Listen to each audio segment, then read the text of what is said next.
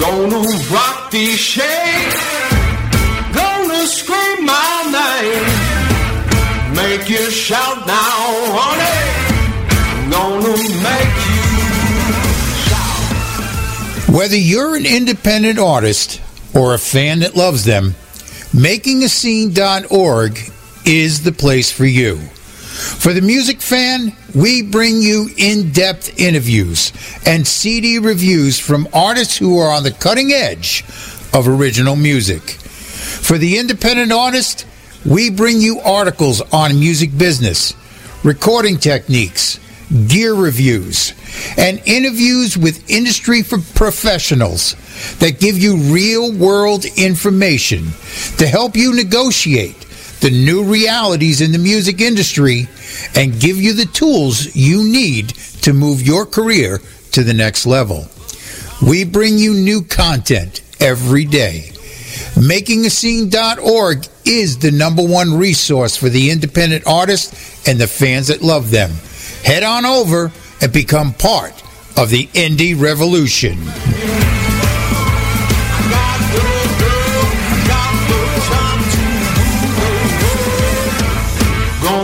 Rock these shades, gonna scream my name, make you shout now, honey, gonna make you shout, make you shout, make you shout.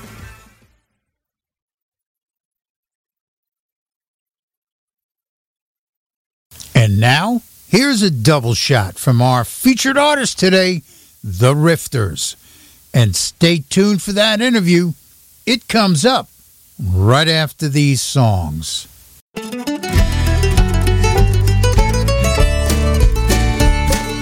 Trace B. Ace didn't know no better. Figured he was just as good as any other critter. He'd be up in the truck at the break of day to check the herd, to bale the hay, 'cause there was work to do, rabbits to chase. Yeah, it's a big job when you own the place. His tongue would flap and his tail would fly. It was pedal to the metal, do or die.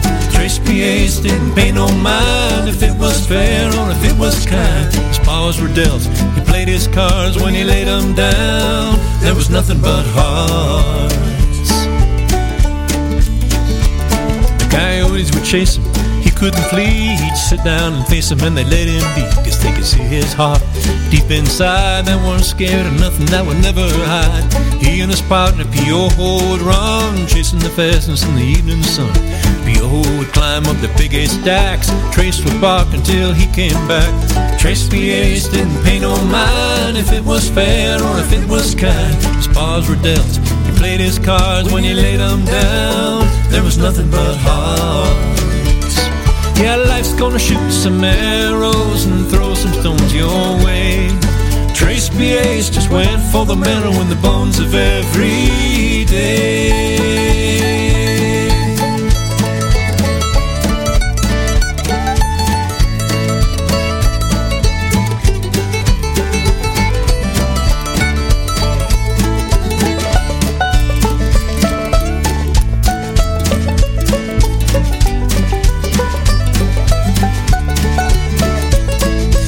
Trace B. Ace didn't pay no mind if it was fair or if it was kind. His paws were dealt, he played his cards. When he laid them down, there was nothing but hearts. Yeah, Trace B. Ace didn't pay no mind if it was fair or if it was kind. He just played the paws that he had, and three, four times, through the good and bad, swagging his way with everything he had.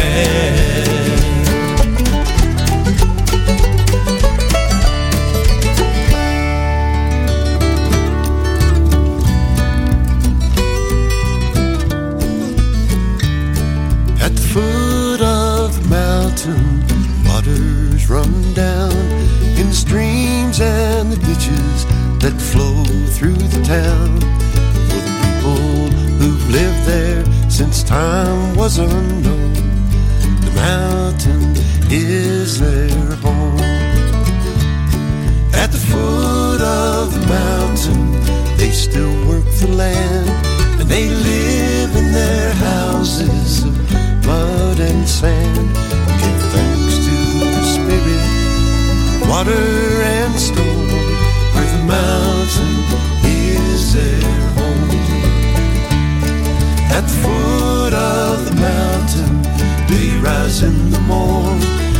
gather the apples and harvest the corn. And the circles are broken when the children are born, where the mountain is their home.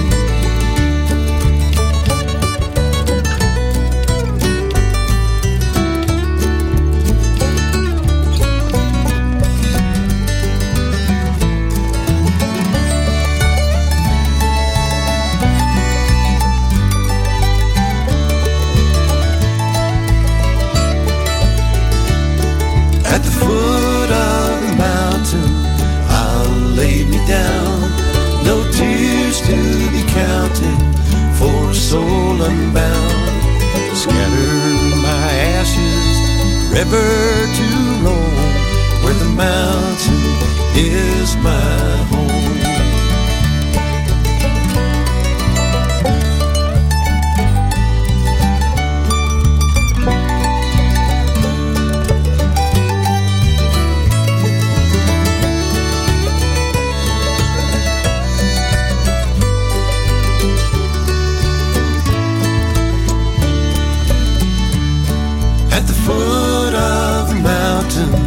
Waters run down in the streams and the ditches that flow through the town. For the people who lived there since time was unknown, for the mountain is their home. Scatter my ashes, river to roll, where the mountain is my home.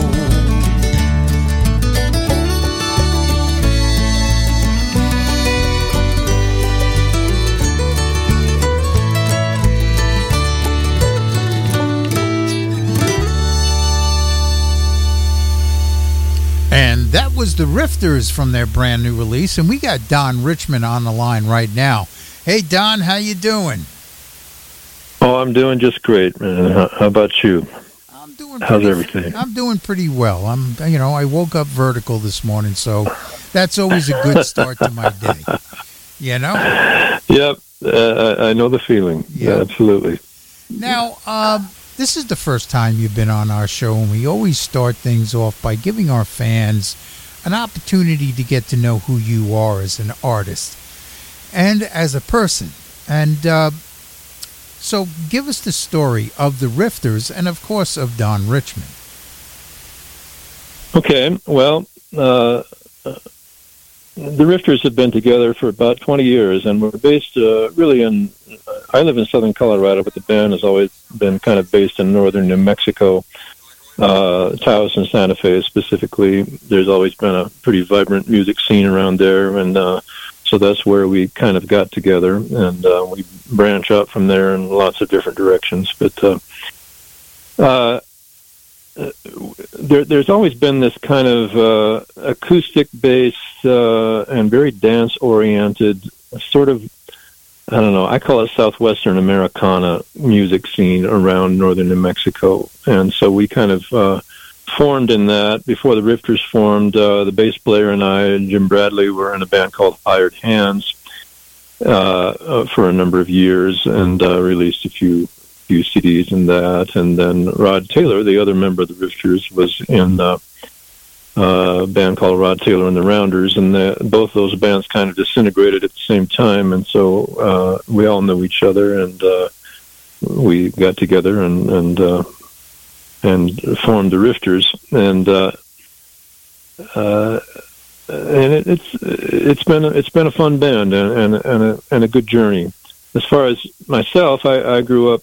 I grew up here pretty much in in uh, this little town called Alamosa. My parents were both former opera singers, and my dad moved here when I was like seven years old to teach at the college here uh, as a vocal professor. And uh, so I grew up in in an extremely musical family, and uh, have an older brother that became a professional musician as well. So it was just sort of uh, you know there as laid out as a as a uh, possible career path, although my parents did not encourage us to be musicians. I think they they knew too much about it. From they were both touring musicians in the thirties, uh, so uh, but they also didn't discourage us. So, uh, you know, it was always kind of there, and it seemed like a natural thing. And, and you know, I figured, well, I'll do this until I feel like doing something else. And that still hasn't happened. So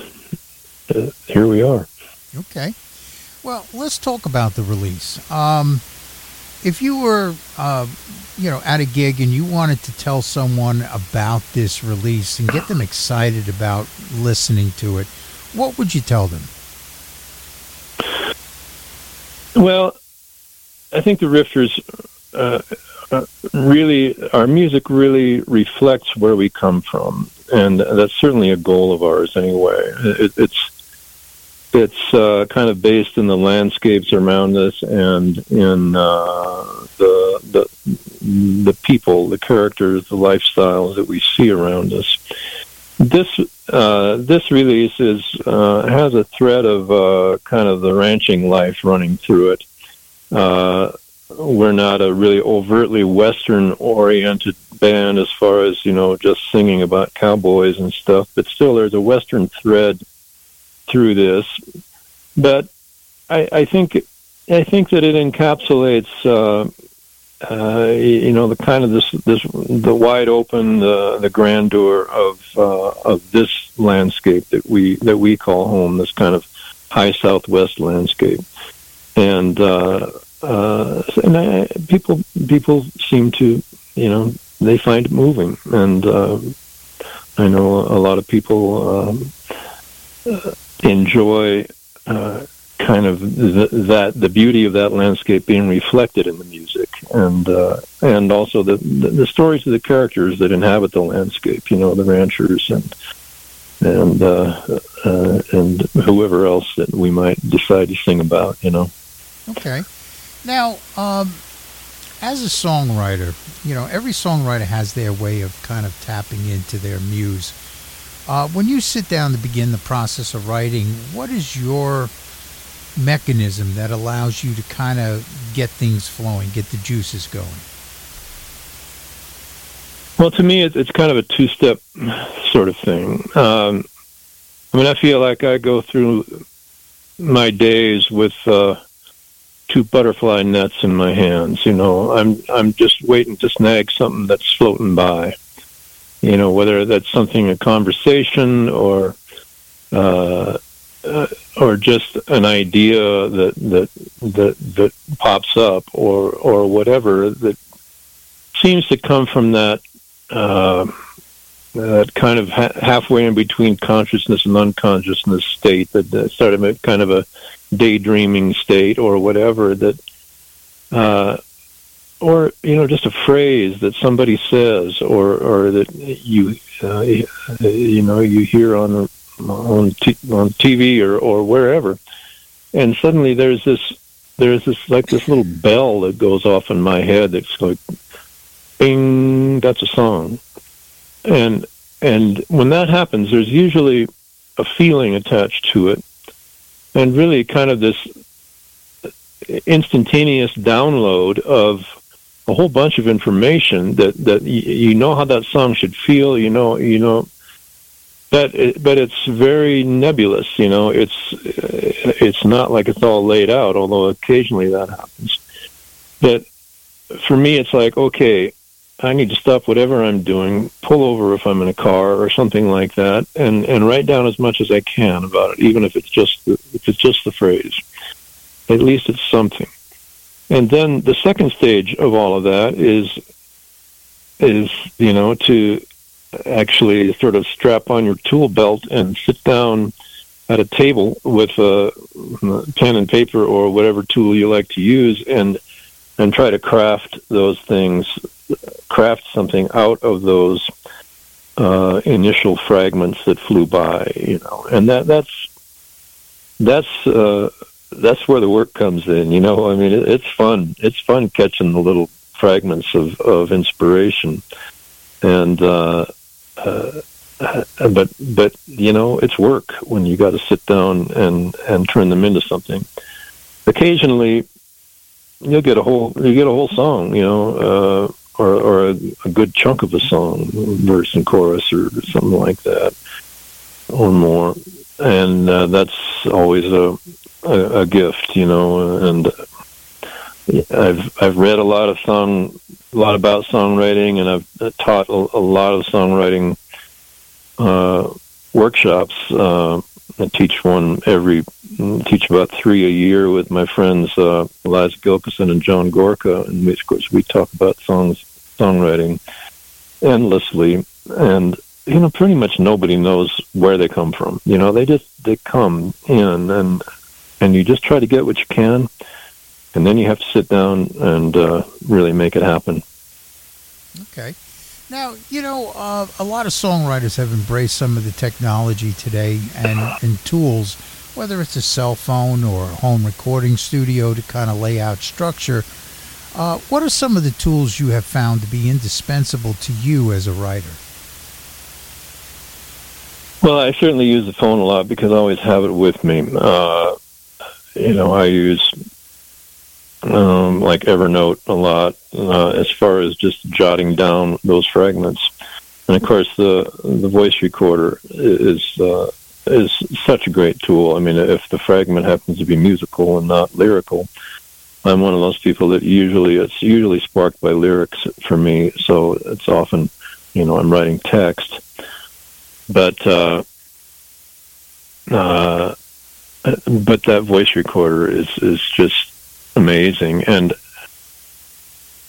and you know, it, it it's so easy. I mean, I, I own a recording studio. That's one man, kind of my other job. It is, uh, and and uh, it's it, you know, there's it, there's a lot of nice gear in here, a lot of nice microphones. But I'll pull out the phone and do it, it, it just because by the time you mess around with setting something up, th- that idea is gone. I mean. Uh, And and that first time, you know, that first time you sit down and you got, oh, I think you got, you think, oh, I think I got a verse here. Let me sit down and see if I can sing, sing and find a few chords to it. You better record the first time, you know, because because you'll do something you like, and then you'll and then you'll think, oh, what was that? What did I what did I do? And and and you, and you won't you won't be able to get back there. I mean, it's such a valuable tool to just grab that moment and and that instantaneous aspect of of inspiration is is uh really something to be aware of. You know, it's like as soon as you start thinking about how a song might go, well, you better you better be ready to to to grab it, because it's like it, it, something will pop in, you know. And uh, and if you don't find a way to to uh get a hold of it, it will be gone. It's just like trying to remember a dream or something that you f- sort of forgot that you forgot when you woke up in the morning. And uh, it, it's such a an interesting dance, you know. I, I love that aspect of it. But uh, I mean, I, I do like writing stuff out too on on you know, legal pad or something like that. I, I will often. I'll often take the fragments from my phone and write them out on a legal pad and, and start working on them there. It just feels good, you know. It, uh, it's so tactile, and it's so uh, you can see the whole thing. You can see the whole page, and you can fill up page and pa- page after page of rambling notes if you want or whatever. Uh, so I like the phone as a capture thing. Uh, but as far as the process of writing, I like I like tablets, uh, uh, and uh, but boy, grab it, write it down. Right. Now, you know, one of the big buzzwords right now in the music industry is A I, artificial intelligence, and this is nothing new for the industry, but a lot of songwriters have discovered some of these artificial intelligent tools that help them write songs. In fact, Ed Sheeran revealed on a radio show in Sweden that he actually utilized some of these A I tools to kind of fight the blank page uh, and get inspirational ideas, almost like collaborating um, kind of in a way, uh, and use them more as a tool than a crutch. What do you think of this new technology, and how is it going to affect songwriting in the future? Yeah, boy, it's a huge topic, and and it's really easy to to uh, you know, get up on your high horse or whatever and say, oh, I'm never gonna never gonna mess with that. I mean, just like when vocal tuning, you know, the tools in the studio that came, uh, you know, in the recording studio. These days, you have access to so many incredible tools uh, that nobody could have dreamed of. Uh, you know, I mean, I made my first L P recording in nineteen seventy-eight. You know, and it's like you couldn't dream of the stuff that everybody has now. Uh, so it's, it's like it's easy to say, "Oh, I'll never, I'll never do that. That's cheating." You know, whether it's vocal tuning or comping or taking fifty takes of your guitar solo or whatever, you know. And I, I see it in, the, in those terms, and, and my reaction to it is like, no, God save us all from it, you know, I'm not going to go there. But, uh, but I could see how it could be a useful tool. But it, it, it's funny, uh, John Gorka sent... Uh, Eliza and, and me a sample of he he had asked the chat, whatever G P T or whatever it is, uh, to write a song in the in the style of each each one of us, and he sent he sent it to us, and it's really it's really eerie. It's kind of odd. Uh, it's not very good, which which was, uh, but.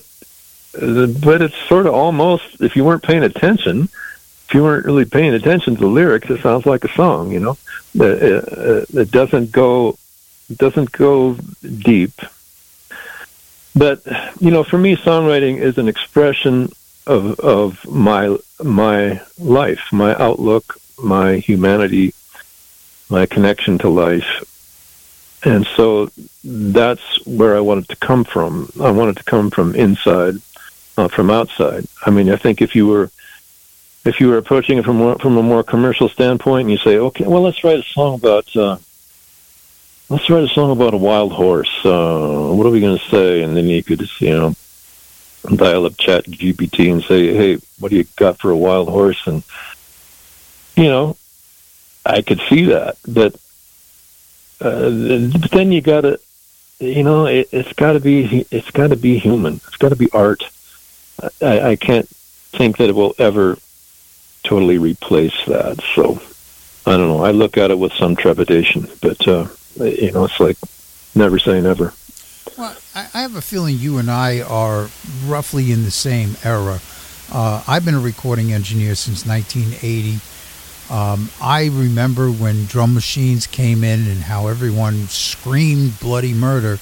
You know, that drum machines were, you know, cheating because you needed real drummers with real feel, you know, that human uh-huh. feel, you know. And then I remember synthesizers when they came in, and then all of a sudden MIDI. Oh, you can't record MIDI. You're taking away jobs from all these orchestras, and, and you know, the, yeah. you know, Broadway will never be the same again. Uh, you right. know, and, and so on and so forth. Even, you know, something as mundane as the... Um, you know, the the cassette recorder, or making mixtapes, or, you know, C D burners, or whatever the case may be. You know, the industry has been screaming about technology since the very beginning, uh, and absolutely, it, it just keeps marching on, and it becomes a tool. We still, you know, the cream still rises to the top, and it still has to be something that touches the human spirit in order for absolutely. It to resonate. And, you know, where the inspiration comes from is not as important as where does it end? Where does it go? You know what I mean? Yeah. Yeah, the power of songs is so mysterious. How can a song do what it does, you know, uh, the, the great songs? Because when you tear them apart, well, it's just, you know, it's just a few words and a few chords and a little melody, and, and yet it's this thing that, Uh, you know, that transforms people's lives or whatever, you know, great songs are just, and it's like that, you're not going to get there uh, uh, you know, nobody knows how nobody knows, knows how you get there. Like Leonard Cohen said, if he knew where the great songs came from, he'd go there more often. But uh, you know, I, I don't think A I is going to get there either. You know, it's like that's just, just the, that's the mountaintop that we all strive for. But uh, uh, yeah, I, I love the mystery of it, and. Uh, And yeah, talking about the tools, I mean, like I said, the tools that are available in a modern recording studio are just unbelievable. Or even in a laptop, you know, or even in your phone, good Lord. Uh, uh, you know, compared to compared to the so-called good old days, it, it, it's amazing. And, you know, the, the A I is in its, uh, the scary thing is that it's in its Model T phase. You know, this is, it, it, it It's it's barely getting started, you know. Lord knows where it's going to be in twenty years. Yeah, yeah. Who knows where it's going to be? Now, uh, of course, one of the things I think that really trips up a lot of young songwriters is um, when to put that pen down. You know, songs yeah. sometimes are not just written; they're rewritten. You got to massage the song and and really work it to get it to where you want it to be. But there is a a point that you need to stop, because you can write the the hell out of a song to the point that it it really does more harm than good. So yeah, every songwriter has that quantifier, that little thing in their head that switches and says, okay, I'm done in this phase. It's ready to move it into production. And of course, songs are like children. They continue to develop and grow. You know, in the studio, they, they change and develop. And, and even after we record it and we get to take it on the road, it still evolves from that point on. So, absolutely. What is your quantifier? What do you use to kind of determine that moment where the song needs to move from that writing phase into the production phase and give it to the band and the producer and and do, you know, the the magic in the studio? Well, I remember a phrase that uh, uh, a songwriter friend of mine that uh, he's passed away now, but he lived in Taos. His name was Mentor Williams, and he wrote uh, many famous songs. One particular is uh, uh, Drift Away. Give me the beat, boy, free my soul. I want to get that one. Uh, anyway, he, he he called them speed bumps. He said, you got to get rid of the speed bumps. You know, it's like you're going along in a song and everything is cool, and then and then that, you know, that, that third line or whatever, or that second line in the second verse where it just kind of goes clunk. Uh, and or Eliza... Uh, Gilkyson describes it as being thrown off. You know, it's like uh, we do these workshops, like I said, and and and have students bring us songs that are sort of in process, and and going through the song, and it's like, okay, it's working, it's working, it's working, it's working, it's working, and then boom, it's not working. Uh, I got thrown off. Uh, I had to. Or, or the, like she said, I had to, I had to think. I had to start thinking about it. I couldn't just follow along. So part of it, I think, is making sure that you've gotten rid of those places. And then, but that's sort of uh, the negative of getting rid of the negative. Uh, but as far as the positive, it's like, you know, when I was talking about snagging those things floating by in the breeze that have the feeling attached, and it's like, is the feeling still there? Did did, uh, did you lose it? Did, did you did you lose it in the minutia of of you know, all the choices of words and, and things like that? And it's like keep to, to keep going back to that feeling, and and make sure that that it's doing what it that the song is doing, the feeling justice. That it's doing what you want it to do. And that it, you know, that it rises and falls at the right point, and that there's like that sense of payoff, that sense of completion, and on all of that. And so there's a lot of, uh, you know, a lot of ways to look at it. But I totally agree, like what you said, you can write it to death, you know, and particularly when you're getting started, and I think particularly with with beginning writers or writers that are, are haven't written a whole lot is you can edit it out of existence before it exists. You know, before you have anything down, you've already said, "Oh, that's stupid. I don't want to. Uh, yeah, no, that's not working." And pretty soon, your idea is out the out the window. You know, you don't have anything. So, I do think there's a good process of spewing. Let it let it rip. Write down a bunch of stuff, and then and then refine. Uh, don't let the editor in too soon.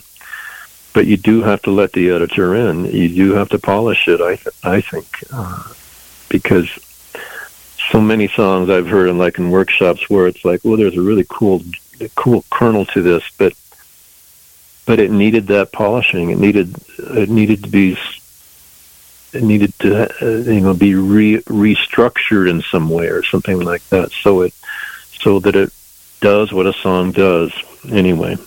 Okay. Could ramble on forever. Well, it is a deep subject, that's for sure. Now, it is, it is.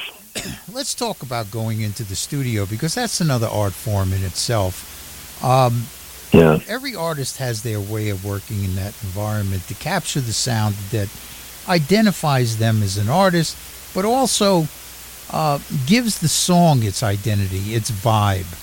Uh When you get in that environment of the studio, what is your working process that allows you to capture the sound you're looking for?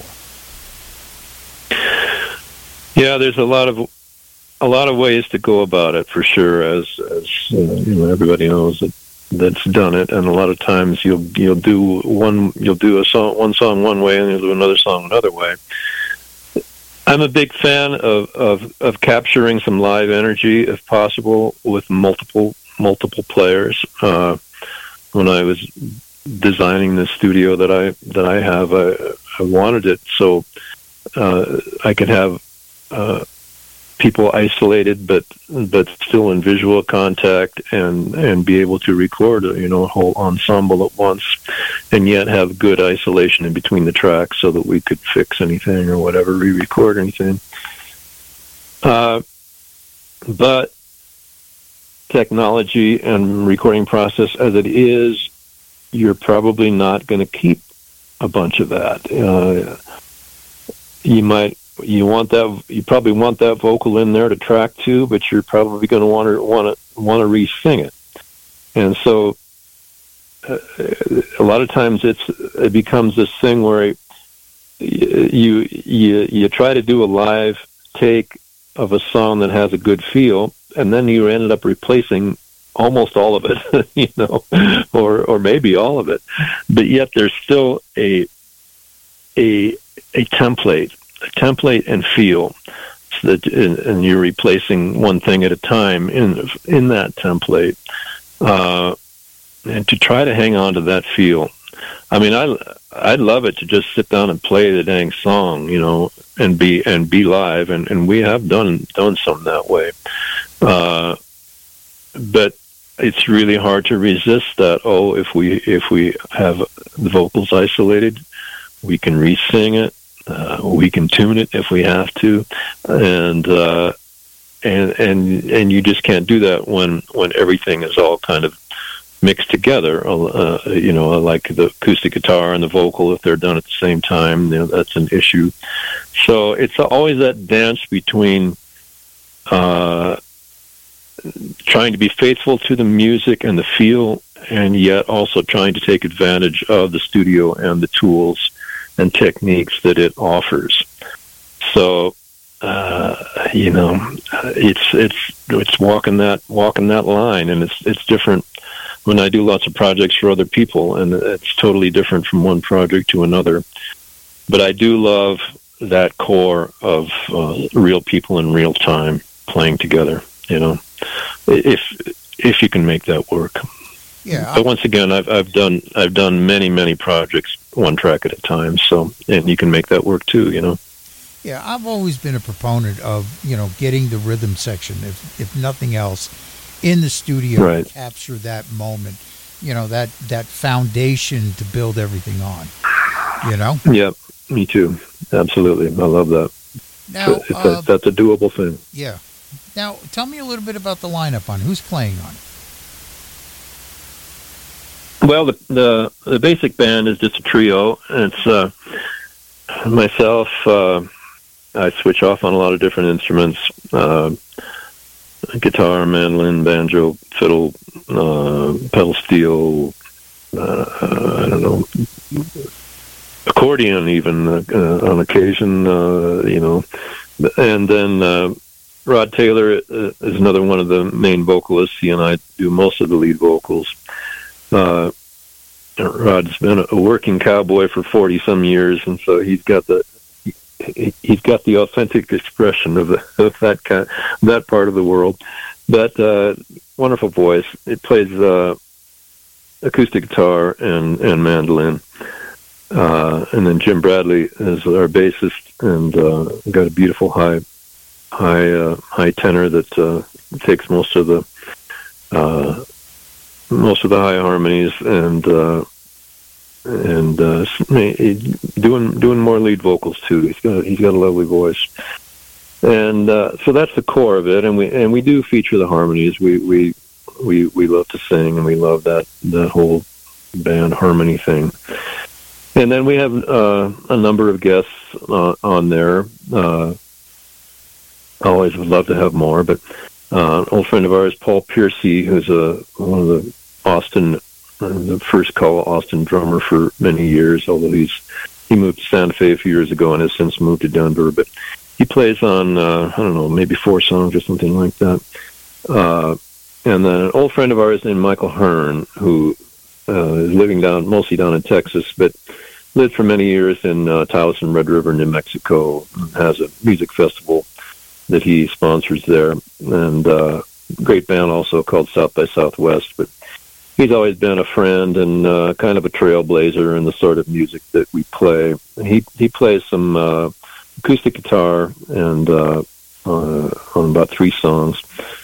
And uh, my older brother uh, that I mentioned earlier, Jim Richmond, Dim- Diamond Jim was what everybody used to, used to call him, and uh, still do.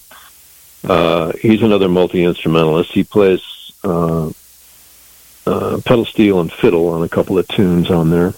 And then our friend Eliza Gilkyson um, sings on a song.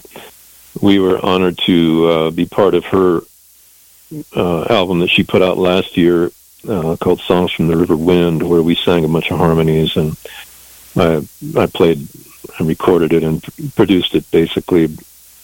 Uh And she, uh, uh, we sang on hers, so she she sang on ours, et cetera. And there's a, there's a, a jazz uh, clarinet guy from Boulder that we got to play on one song too, Dexter Payne, who just puts this delightful clarinet down that sounds so good. And there's probably somebody I'm leaving out, but um, oh, oh uh, Jimmy Stadler, he's another Taos musician, just a phenomenal player. Phenomenal keyboardist, but also a great guitarist and uh, and uh, well, mandolin. But he played uh, played piano on a couple of songs, so okay. I think that covers most of it. Now, of course, you know you've got to get it out once you get it recorded, and you're working with Adam Dawson from Broken Jukebox Media. Uh, tell me a little bit about that relationship. Well, it's been a it's been a real treat and a real pleasure uh, because. Uh, you know, we've always, we're a band that we play a lot, we work a lot. We know if we oh, we put out C D, we'll we'll sell them. You know, we'll sell a few thousand at at, at gigs and stuff. But this is the first time that we've really uh, engaged a, a uh, you know a real publicist and a real promoter, uh, radio and, and print and everything else.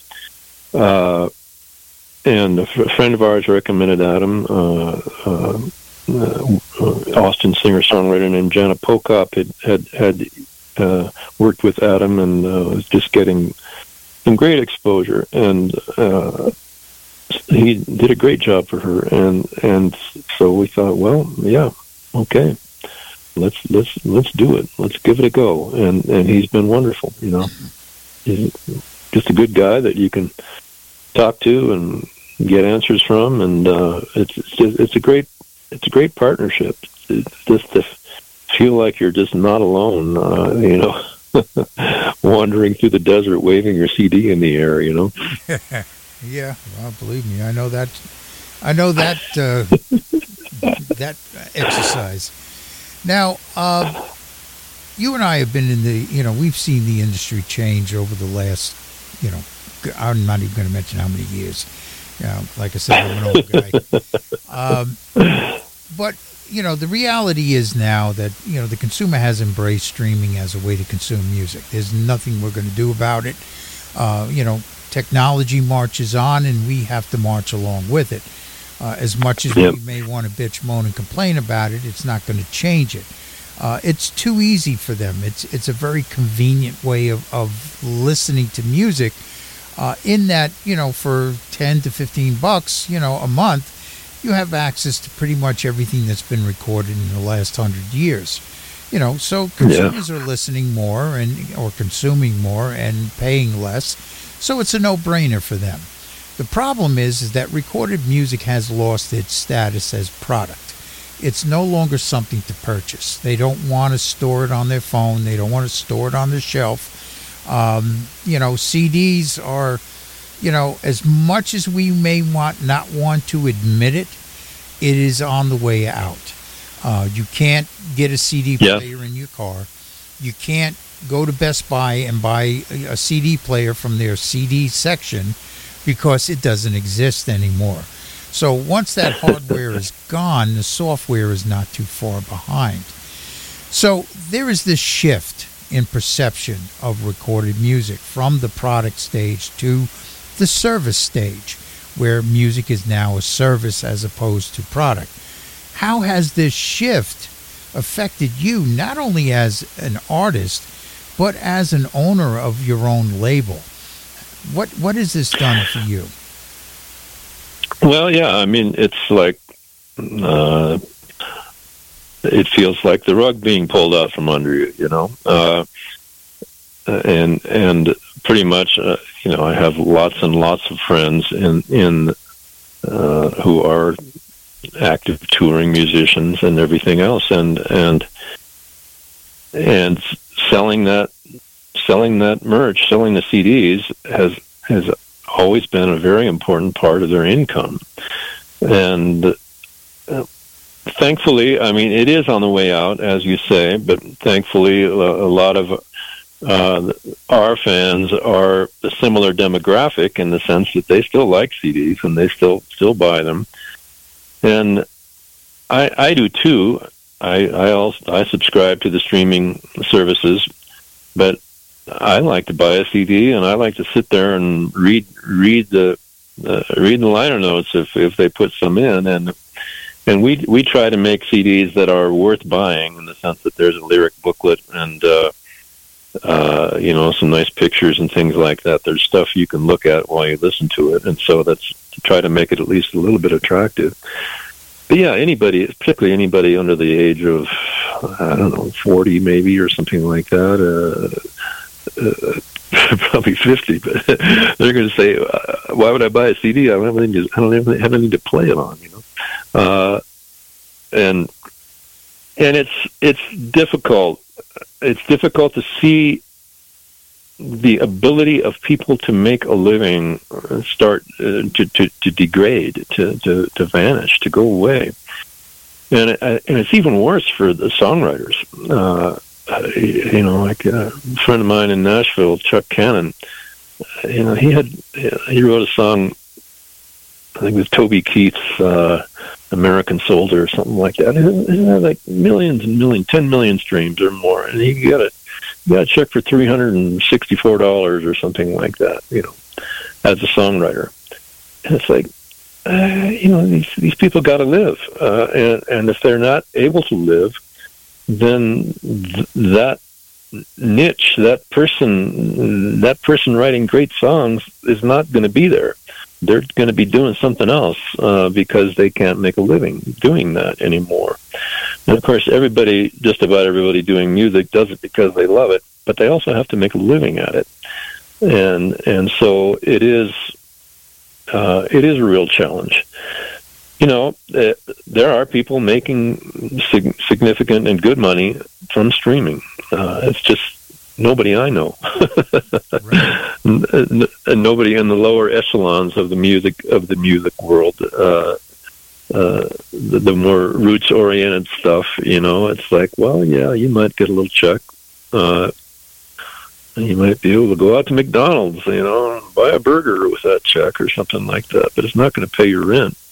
Uh, so it it is a it, it's a, it's a puzzle. And what you say about the the change from uh, you know buying a, a a product to buying a service, uh, that's really right on, and that that that's a great sort of frame to put around it to to, to kind of grapple with it. But uh, I don't I don't have an I don't have an answer for for it. That's for sure. You know.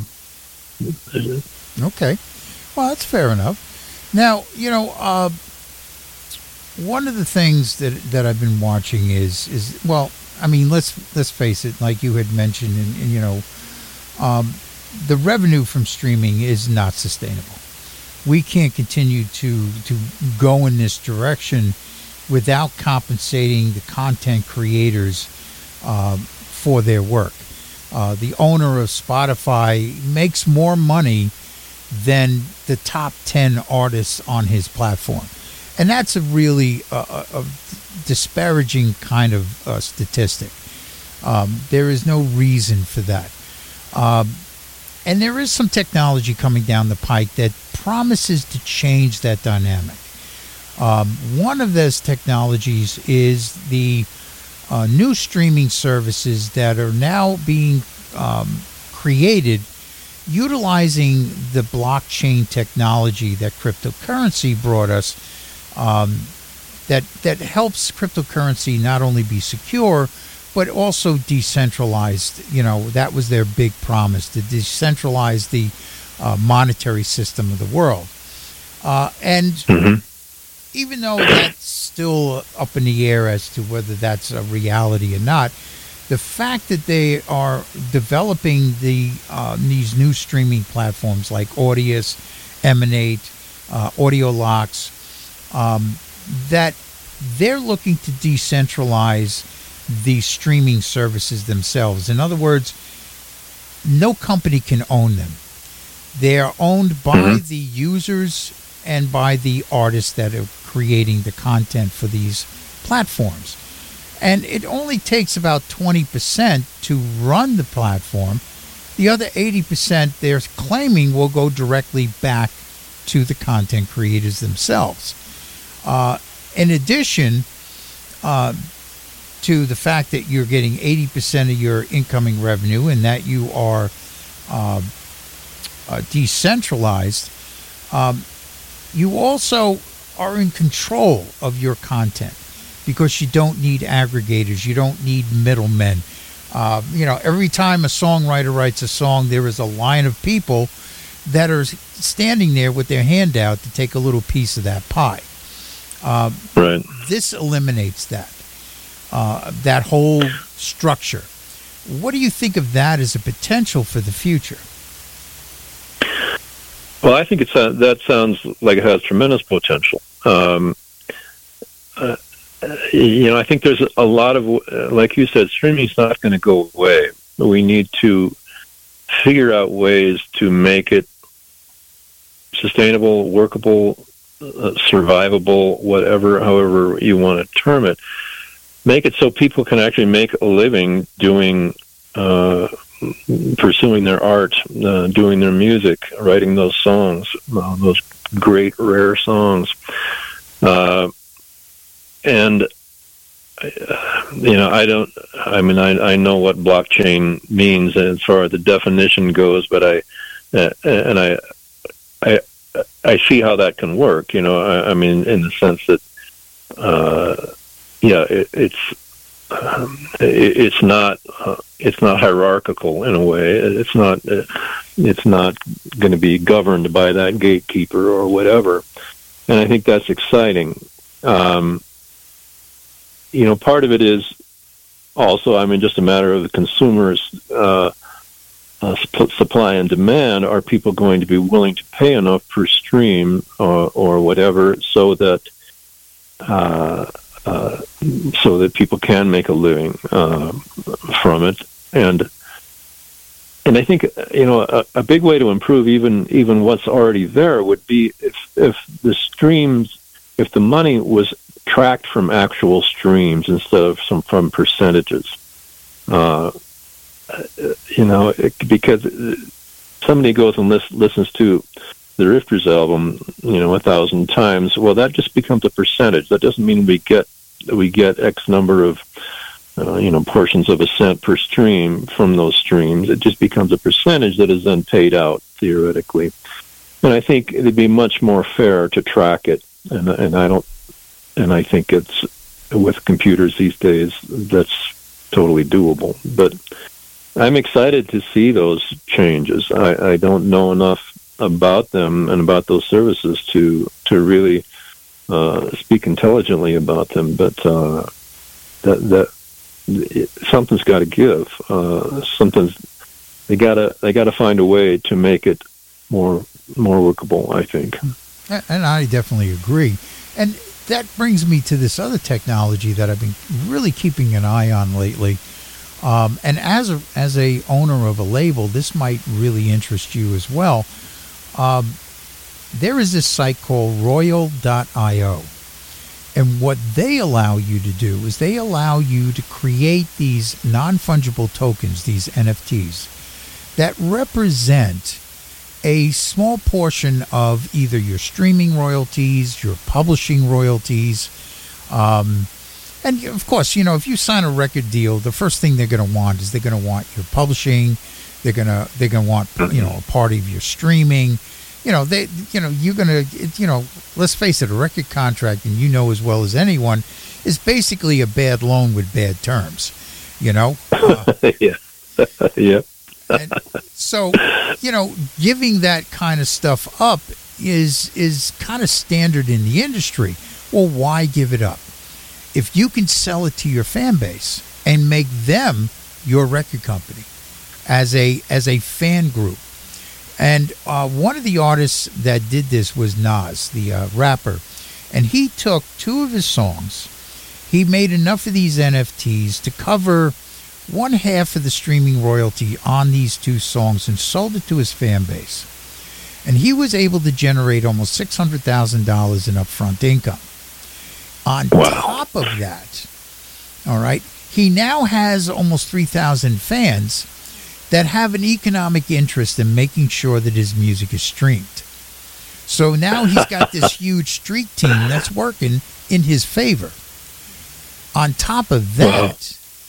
Now, if you think about it, these are being traded on an open market. So once you buy the N F T, if you, let's say, recouped your investment and you decide, you know, the song is getting popular, I can make some money by selling it to a third party again. The the original Nas, you know, who owns, you know, that song, he gets a commission off of every time they're resold. In perpetuity, wow. forever. So it is a constant revenue generator, you know, as as these things are bought and sold. You know, it's like buying stock in a song. You know, if if hmm. I had had the, or if there had been this system out back when the Beatles started, and people were able right. to invest in Beatles songs back in the day, could you imagine where yep. we would be sitting now? You know, yeah, really. Monetarily, we'd be doing pretty damn good, you know. Yep. What do you think? Yeah, of that that as that's that's that's fascinating. What's that? Uh, what do you think of that as a potential business model to replace record companies? Well, uh, yeah, that, that's amazing, and and it makes total sense, particularly when you lay it out like like you did, like. Uh, You know, it's instead of paying a right paying those things to a record company, you pay them to your fans. Uh, uh, that, that that's very cool. Uh, and you know, I, I I just think about accounting for all of that. Sounds like uh, somewhat of a nightmare. But uh, well, that's the beauty. You know, who knows? Is because the way the blockchain is operates, it operates off of smart contracts. So each one of these N F Ts has a smart contract that's embedded within that N F T.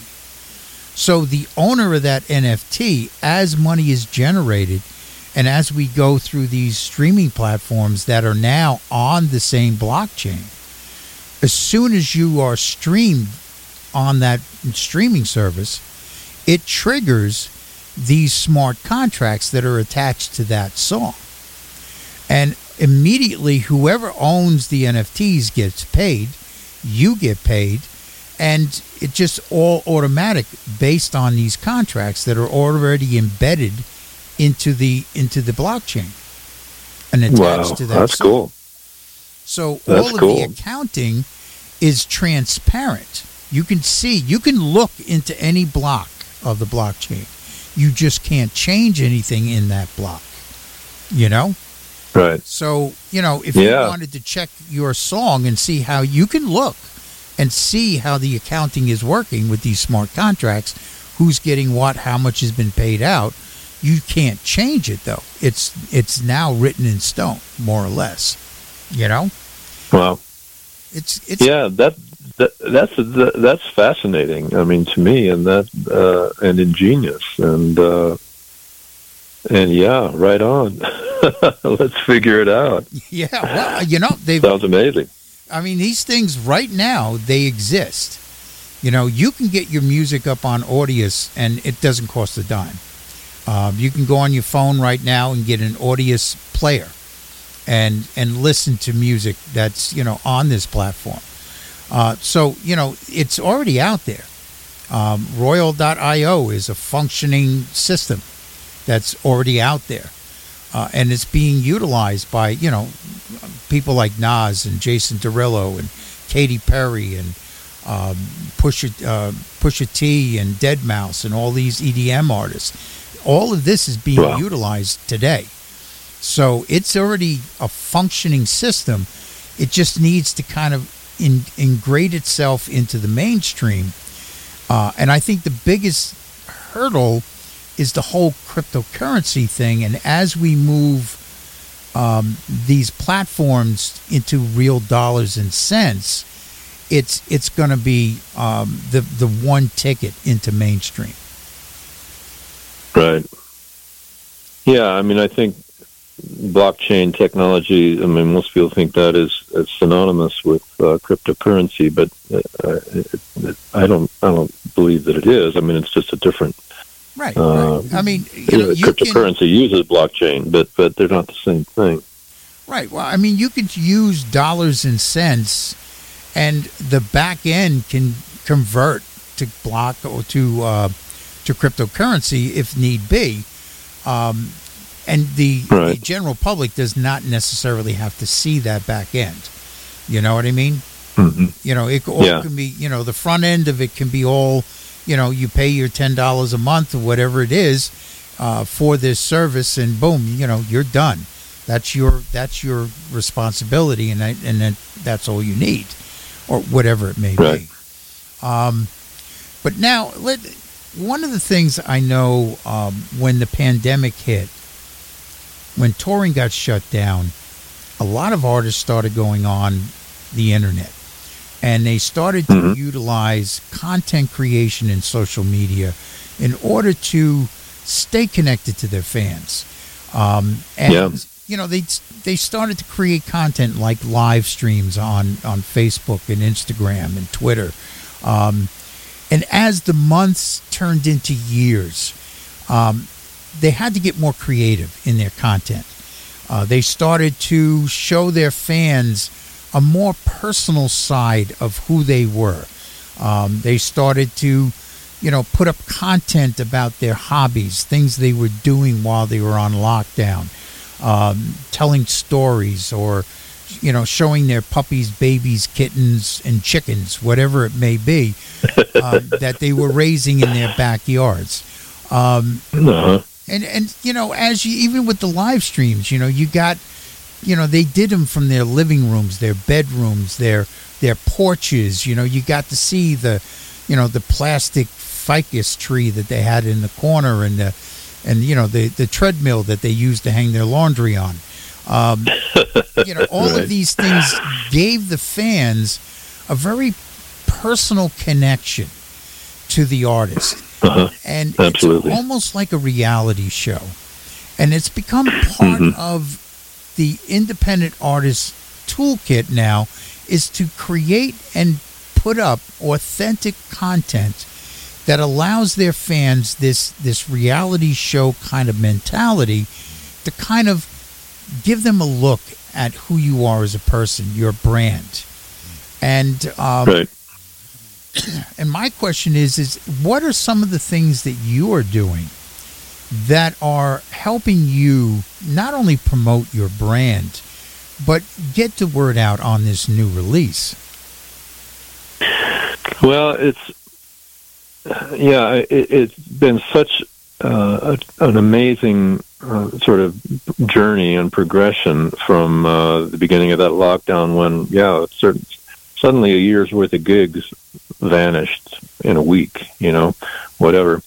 And, uh, and we did, you know, it was probably a month or six weeks before we did the first one, because, you know, we're we're we're old guys. I'm I'm fairly tech savvy and all that, but still, it wasn't something that I was uh, I had to work at it just a little bit to get to, to get going on it.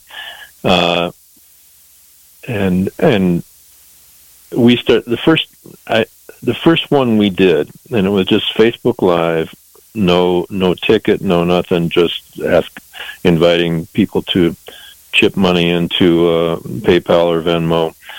Uh, I'm sure we made more than we would have made in that month of, of gigs. You know, it, it, it, they were, people were incredibly generous, and have continued to be. Really, we we did them pretty regularly for a while, and then uh, once the gigs, once uh, live gigs started coming back, then we haven't really had time to. Although we've done a couple, a couple this year. We did one New Year's Eve just because we didn't have any anything else going on, and, and a lot of people don't want to go out on New Year's Eve. And had a great, great turnout, and uh, once again, very generous in as far as their contributions. And when we wanted to produce, when we wanted to promote this this album, uh, you know, we. Uh, we wanted to raise some money for that, and instead of doing a Kickstarter or something like that, we said, "Oh, we're just going to do a, just going to do a live stream, and whatever you guys out there feel like throwing in, uh, uh, for uh, for we'll put toward promoting this this album," and we more than paid for, uh, you know, the the money that we needed to pay Adam for his work, and. Uh, Uh, and it was like amazing. We're not nearly as good at it as a lot of people. Uh, I, I think I think younger artists uh, that you know have just grown up with uh, uh, the, all the technology are are are much better at it.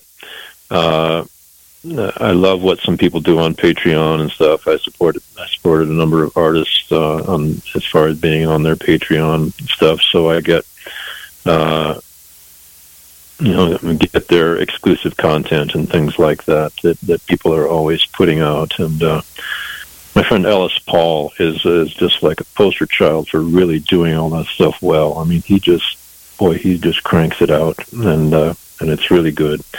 Uh, So it, it's sort of like the sky's the limit, you know. And I, I, I, I, I need to do. We need to do more. Uh, I just, I, I keep myself too busy a lot of times uh, with the studio and everything else to to really uh, grow that part of it more. But uh, I'd love to. Uh, I'd love to do more with it, because uh, you know you're right that people want to connect. They want to know uh, what's what's what's the behind the scenes like. What what uh, what's your life like? Where do you live? I mean, one thing that I do just I live out, out way out in the country in this very large valley in southern Colorado, surrounded by these beautiful mountains, and uh, I post a lot of pictures of sunrises and, and stuff. And, and the, the most common comment when somebody comes up to meet me when we're out touring in Texas or something like that, they say, "Boy, I love those sunrise pictures you post." You know, it's like they don't even talk about the music. You know, mm. but that, that's just that's just kind of one not not very exciting uh, uh, example. But I know a lot of people. My friend Bill Hearne, who is a old time, uh, he, uh, he's kind of a New Mexican music icon, but uh, used to live in Austin in the early days of the Austin scene. And he's got stories that just go on forever. Uh, so many stories about so many people, and that's what he does on his Patreon things. You know, he just comes up with a story to tell about, uh, you know, the backstory of, of whoever, you know, and whatever, and this album or that album and stuff like that. So anyway, it's cool to see. It, it's a great, it's great use of the technology. It's a great use just to connect, connection. That's what we all we all crave, that connection. We we want that. We want that heart, that heart thing, you know. And and that's just a wonderful way to enhance it for sure. Cool. Now, I, I really appreciate you coming on the show and talking with us. It's been a real pleasure to talk to you today. And um, we're going to give everyone out there a double shot from your new release. You guys are going to love this. You may just want to turn it up loud and screw those neighbors. We're going to have some fun tonight. All right.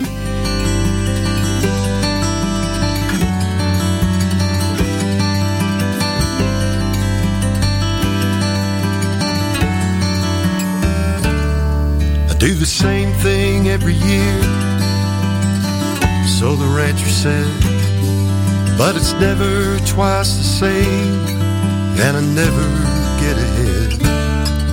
I was counting on the snow, never came at all. To green up that pasture, I replanted in the fall. He stands at the center while the circle spins around, while the calves get warm and the water runs down. The circle seems to spin, but it's still where he stands, feeling the rhythm of the seasons pass across his land.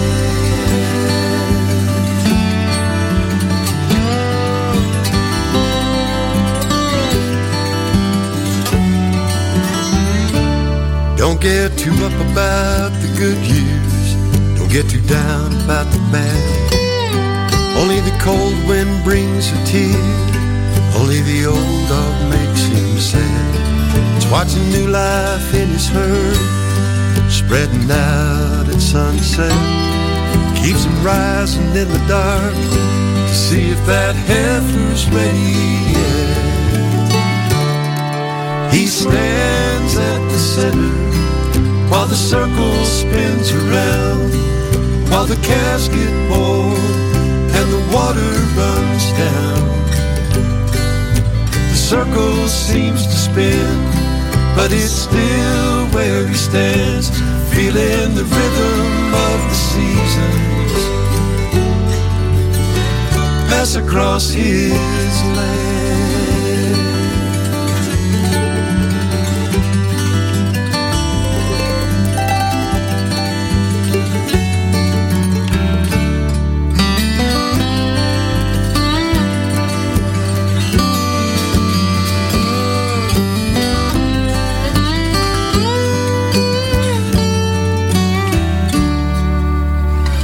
Prices are looking good this year, just might make a buck. The old tractor keeps running, the tires hold on the cattle truck. Maybe the sand wants to get some stove, that Excelsior ditch will fill. Maybe his hopes and dreams can hold on to, maybe they always will. He stands at the center while the circle spins around, while the calves get warm and the water runs down.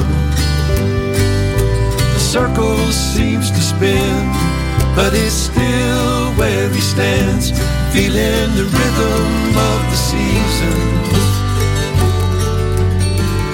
As across he stands, while the circle spins around, while the calves get born and the water runs down. He circles, seems to spin, but it circles where he stands, while the calves get born and the water runs down. While the circle spins around, while the calves get born and the water on the circle spins around, while the circle seems to spin, but it's still where he stands, watching winter, spring, summer, and fall pass across his land.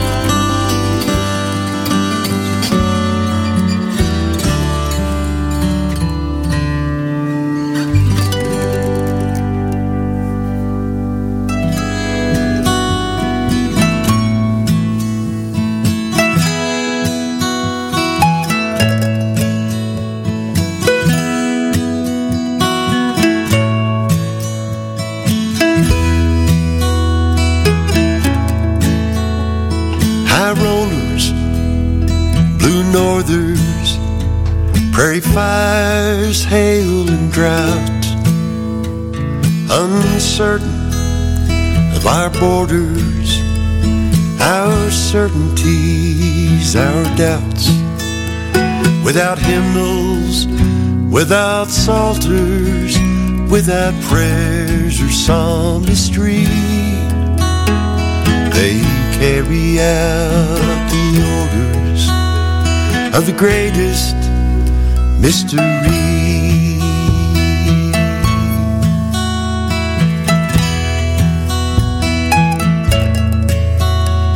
Coyote, Criollo, chaparral and rattlesnake, wild horses, wild buffalo, blue gremlin, purple sage, Chinook moths and creosote, nary one needs you or me, for each one holds the answer to the greatest mystery. For the rangeland knows its business, what to do and how it's done. The wisdom of the wilderness is the kingdom that is come, without pity or forgiveness for what was or what will be, bearing constant witness to the greatest mystery.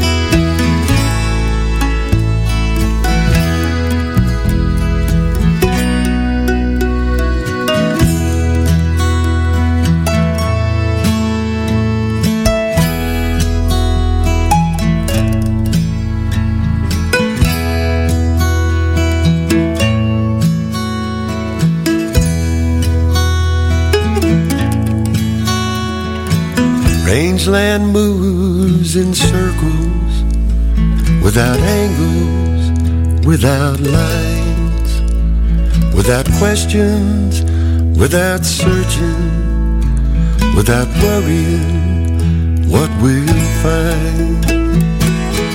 Requiring no rehearsals to sing its harmony to the choruses and verses of the greatest mystery. Land knows its business, what to do and how it's done. Wisdom of the wilderness is a kingdom that is come without pity or forgiveness for what was or what will be, bearing constant witness to the greatest mystery. It offers constant witness to the greatest mystery.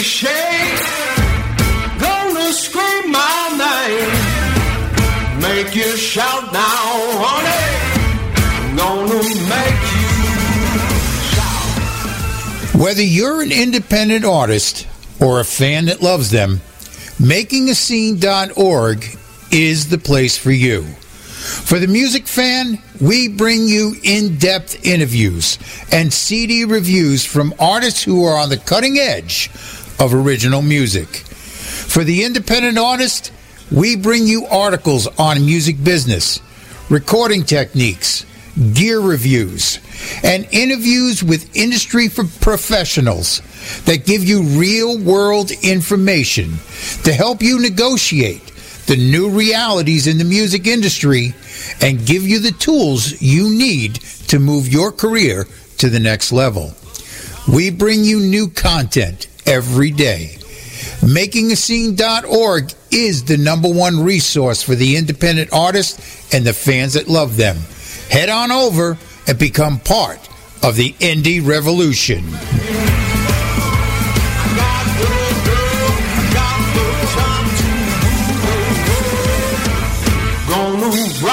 Shade, gonna scream my name, make you shout now, honey, gonna make